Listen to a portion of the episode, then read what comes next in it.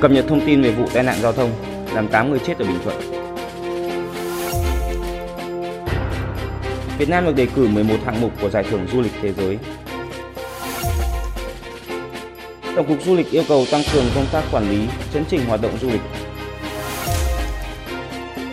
Tổng thống Mỹ bất ngờ kêu gọi người dân đeo khẩu trang. Nhức nhối vấn nạn trọng tài V-League thêm người sai sót bị treo còi. Quý vị và các bạn thân mến, thật đáng tự hào khi tạo hóa đã ban cho Việt Nam của chúng ta những điều kiện tự nhiên tuyệt vời để phát triển du lịch với thế giới. Cùng với đó là công tác quản lý các hoạt động du lịch được tăng cường. Vì vậy, Việt Nam được đề cử 11 hạng mục của giải thưởng du lịch thế giới. Đó là câu chuyện tự hào của chúng ta. Vậy tình hình thế giới những ngày qua như thế nào? Tất cả sẽ có trong phần tiêu điểm ngày hôm nay. Ngoài ra có rất nhiều thông tin hấp dẫn khác.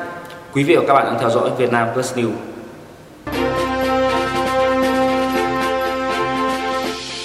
Ngay sau đây sẽ là một số tin tức cụ thể. Mùa hè là mùa của du lịch phát triển, lượng du khách tăng cao. Đây cũng là một trong những nguyên nhân dẫn đến gia tăng tai nạn giao thông khi các tài xế lái xe ẩu. Vụ tai nạn giao thông làm 8 người chết ở Bình Thuận xảy ra vào 1 giờ sáng ngày 21 tháng 7 là một ví dụ. Liên quan đến vụ tai nạn giao thông đặc biệt nghiêm trọng xảy ra vào 1 giờ sáng ngày 21 tháng 7 tại km 1767 trên quốc lộ 1A, đoạn qua xã Tân Đức, huyện Hàm Tân, tỉnh Bình Thuận. Thông tin từ dữ liệu giám sát hành trình của Tổng cục Đường bộ Việt Nam cho thấy, vào thời điểm xảy ra tai nạn, xe ô tô tải mang biển kiểm soát 79N0315 lưu thông với tốc độ 23 km h. Trong khi đó, xe ô tô khách 16 chỗ, biển kiểm soát 86B01087 có tốc độ 69 km h. Trước đó một phút, xe này chạy với tốc độ 80 km h. Đoạn đường trên quy định tốc độ cho phép tối đa đối với xe 16 chỗ là 80 km h. Phó Chủ tịch chuyên trách Ủy ban An toàn Giao thông Quốc gia Khuất Việt Hùng cho biết, xe ô tô khách 16 chỗ biển kiểm soát 86B01087 nhãn hiệu Ford Transit của doanh nghiệp tư nhân vận tải hành khách Anh Trinh, huyện Hàm Thuận Bắc, Bình Thuận đã được kiểm định ngày 5 tháng 2 năm 2020 và có hạn kiểm định đến ngày 4 tháng 8 năm 2020. Còn xe ô tô tải biển kiểm soát 79N0315 nhãn hiệu Dongfeng của doanh nghiệp tư nhân Khánh Trân, Cam Ranh, Khánh Hòa, thời gian kiểm định gần nhất là ngày 20 tháng 4 năm 2020 và hạn kiểm định đến ngày 19 tháng 10 năm 2020. Vụ tai nạn đặc biệt nghiêm trọng này làm 6 nạn nhân tử vong tại chỗ, hai nạn nhân tử vong tại bệnh viện, 7 người bị thương. Nguyên nhân ban đầu vụ tai nạn được xác định do ô tô khách 16 chỗ đi không đúng phần đường quy định. Tổ chức Giải thưởng Du lịch Thế giới World Travel Award 2020 đã thông báo về thời gian bình chọn khu vực châu Á năm 2020. Mùa giải năm nay, du lịch Việt Nam được đề cử tại 11 hạng mục hàng đầu châu Á. Du lịch Việt Nam được đề cử tại 11 hạng mục hàng đầu châu Á, đó là thành phố hàng đầu châu Á dành cho thủ đô Hà Nội, điểm đến ẩm thực hàng đầu châu Á và thành phố văn hóa hàng đầu châu Á dành cho Hội An, điểm đến văn hóa hàng đầu châu Á, điểm đến hàng đầu châu Á, điểm đến di sản hàng đầu châu Á, điểm đến thiên nhiên hàng đầu châu Á, điểm đến du thuyền trên sông hàng đầu châu Á, điểm đến du lịch bền vững hàng đầu châu Á và điểm đến dành cho giới trẻ hàng đầu châu Á. Đặc biệt, Tổng cục Du lịch, Bộ Văn hóa Thể thao và Du lịch được đề cử là cơ quan du lịch hàng đầu châu Á. Tổng cục Du lịch khuyến khích người dân tham gia bình chọn, tập trung vào bốn giải đó là thành phố hàng đầu châu Á dành cho Hà Nội, điểm đến ẩm thực hàng đầu châu Á, điểm đến hàng đầu châu Á và điểm đến di sản hàng đầu châu Á. Giải thưởng du lịch thế giới ra đời năm 1993 được ví như giải Oscar của lĩnh vực du lịch. Giải thưởng được tổ chức thường niên nhằm vinh danh các điểm đến nổi bật, nhà cung cấp dịch vụ du lịch chất lượng với các hạng mục đề cử ở lĩnh vực hàng không, khách sạn, resort, công ty lữ hành và điểm đến du lịch năm 2019, lễ trao giải thưởng du lịch thế giới lần thứ 26 dành cho khu vực châu Á và châu Đại Dương đã diễn ra tại đảo Ngọc Phú Quốc, tỉnh Kiên Giang. Việt Nam đã được tôn vinh tại 4 hạng mục ở lễ trao giải năm 2019. Liên quan đến việc phòng vé An Anh, phố núi Trúc, quận Ba Đình, Hà Nội, đưa đảo hàng trăm người bằng hình thức bán combo du lịch, vé máy bay và phòng khách sạn, rồi ôm hàng chục tỷ đồng bỏ trốn. Tổng cục Du lịch yêu cầu tăng cường công tác quản lý chấn chỉnh hoạt động du lịch. Trên thực tế, du lịch nội địa đã đang ấm dần lên hơn 2 tháng nay với bùng nổ các chương trình kích cầu trên quy mô toàn quốc. Nhà nhà đi du lịch, người người bán combo và tour giá rẻ và hệ lụy cũng từ đó mà ra khi một số công ty, đại lý du lịch lợi dụng giai đoạn nhá nhem để làm bậy. Giữa bối cảnh đó, Tổng cục Du lịch vừa có văn bản gửi Sở Quản lý Du lịch các tỉnh và thành phố yêu cầu tăng cường công tác quản lý, chấn chỉnh hoạt động du lịch, đảm bảo chất lượng dịch vụ tại các địa phương.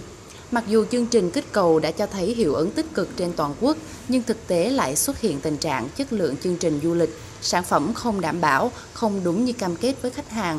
chưa đảm bảo chất lượng dịch vụ cơ sở lưu trú du lịch như hạng sao được công nhận, thu hút khách bằng việc giảm giá nhưng cắt bớt dịch vụ, làm giảm giá trị chương trình du lịch và ảnh hưởng đến tâm lý, niềm tin của du khách.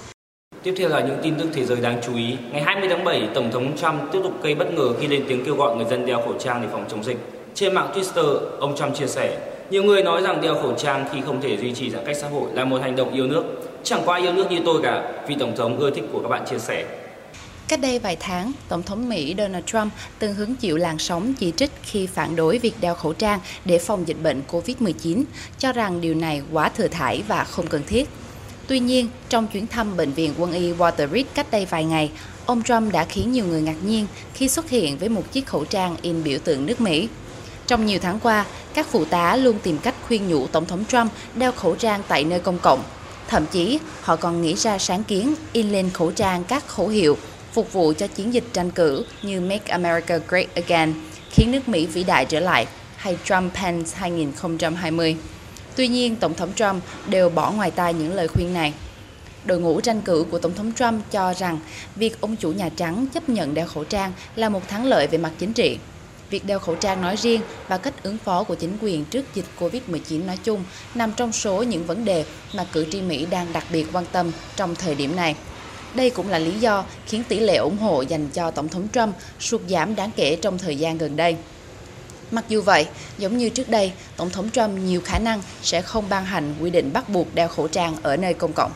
Trở lại với những tin tức thể thao ngày qua, trước sự việc trọng tài xử sai ở vòng 8 V-League tưởng chừng sẽ không bao mắc lại, nhưng tại vòng 10 mới đây, sự việc này lại một lần nữa tái diễn. Trọng tài Mai Xuân Hùng bị trao còi ít nhất ở 3 vòng đấu tiếp theo tại V-League 2020 vì mắc lỗi ở trận Sài Gòn FC gặp Nam Định ở vòng 10, làm ảnh hưởng trực tiếp tới kết quả chung cuộc. Trọng tài Mai Xuân Hùng được cho là đã mắc lỗi ở 4 pha bóng mà Nam Định đáng ra được hưởng phạt đền.